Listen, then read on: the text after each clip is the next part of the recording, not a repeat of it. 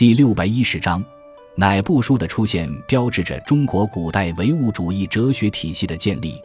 论衡》是我国古代哲学史中的一部唯物主义哲学经典著作，作者王充，字仲任，东汉会稽上虞（今浙江上虞）人。他一生仕途不顺，晚年著《论衡》，全书篇目共为八十五篇，其中《招致》一篇有目无文，所以今天实际上仅存八十四篇。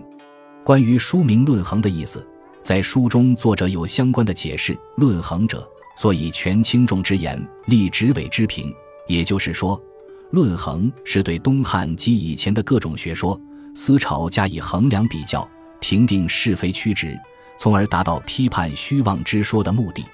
书中内容以唯物主义观点为主，批判神创论、天人感应说以及因果报应等各种神学迷信思想。书中提出元气自然论，宣传无神论，承认历史发展，这些观点都属于唯物主义。但《论衡》中的一些思想也有陷入不辩论的倾向。《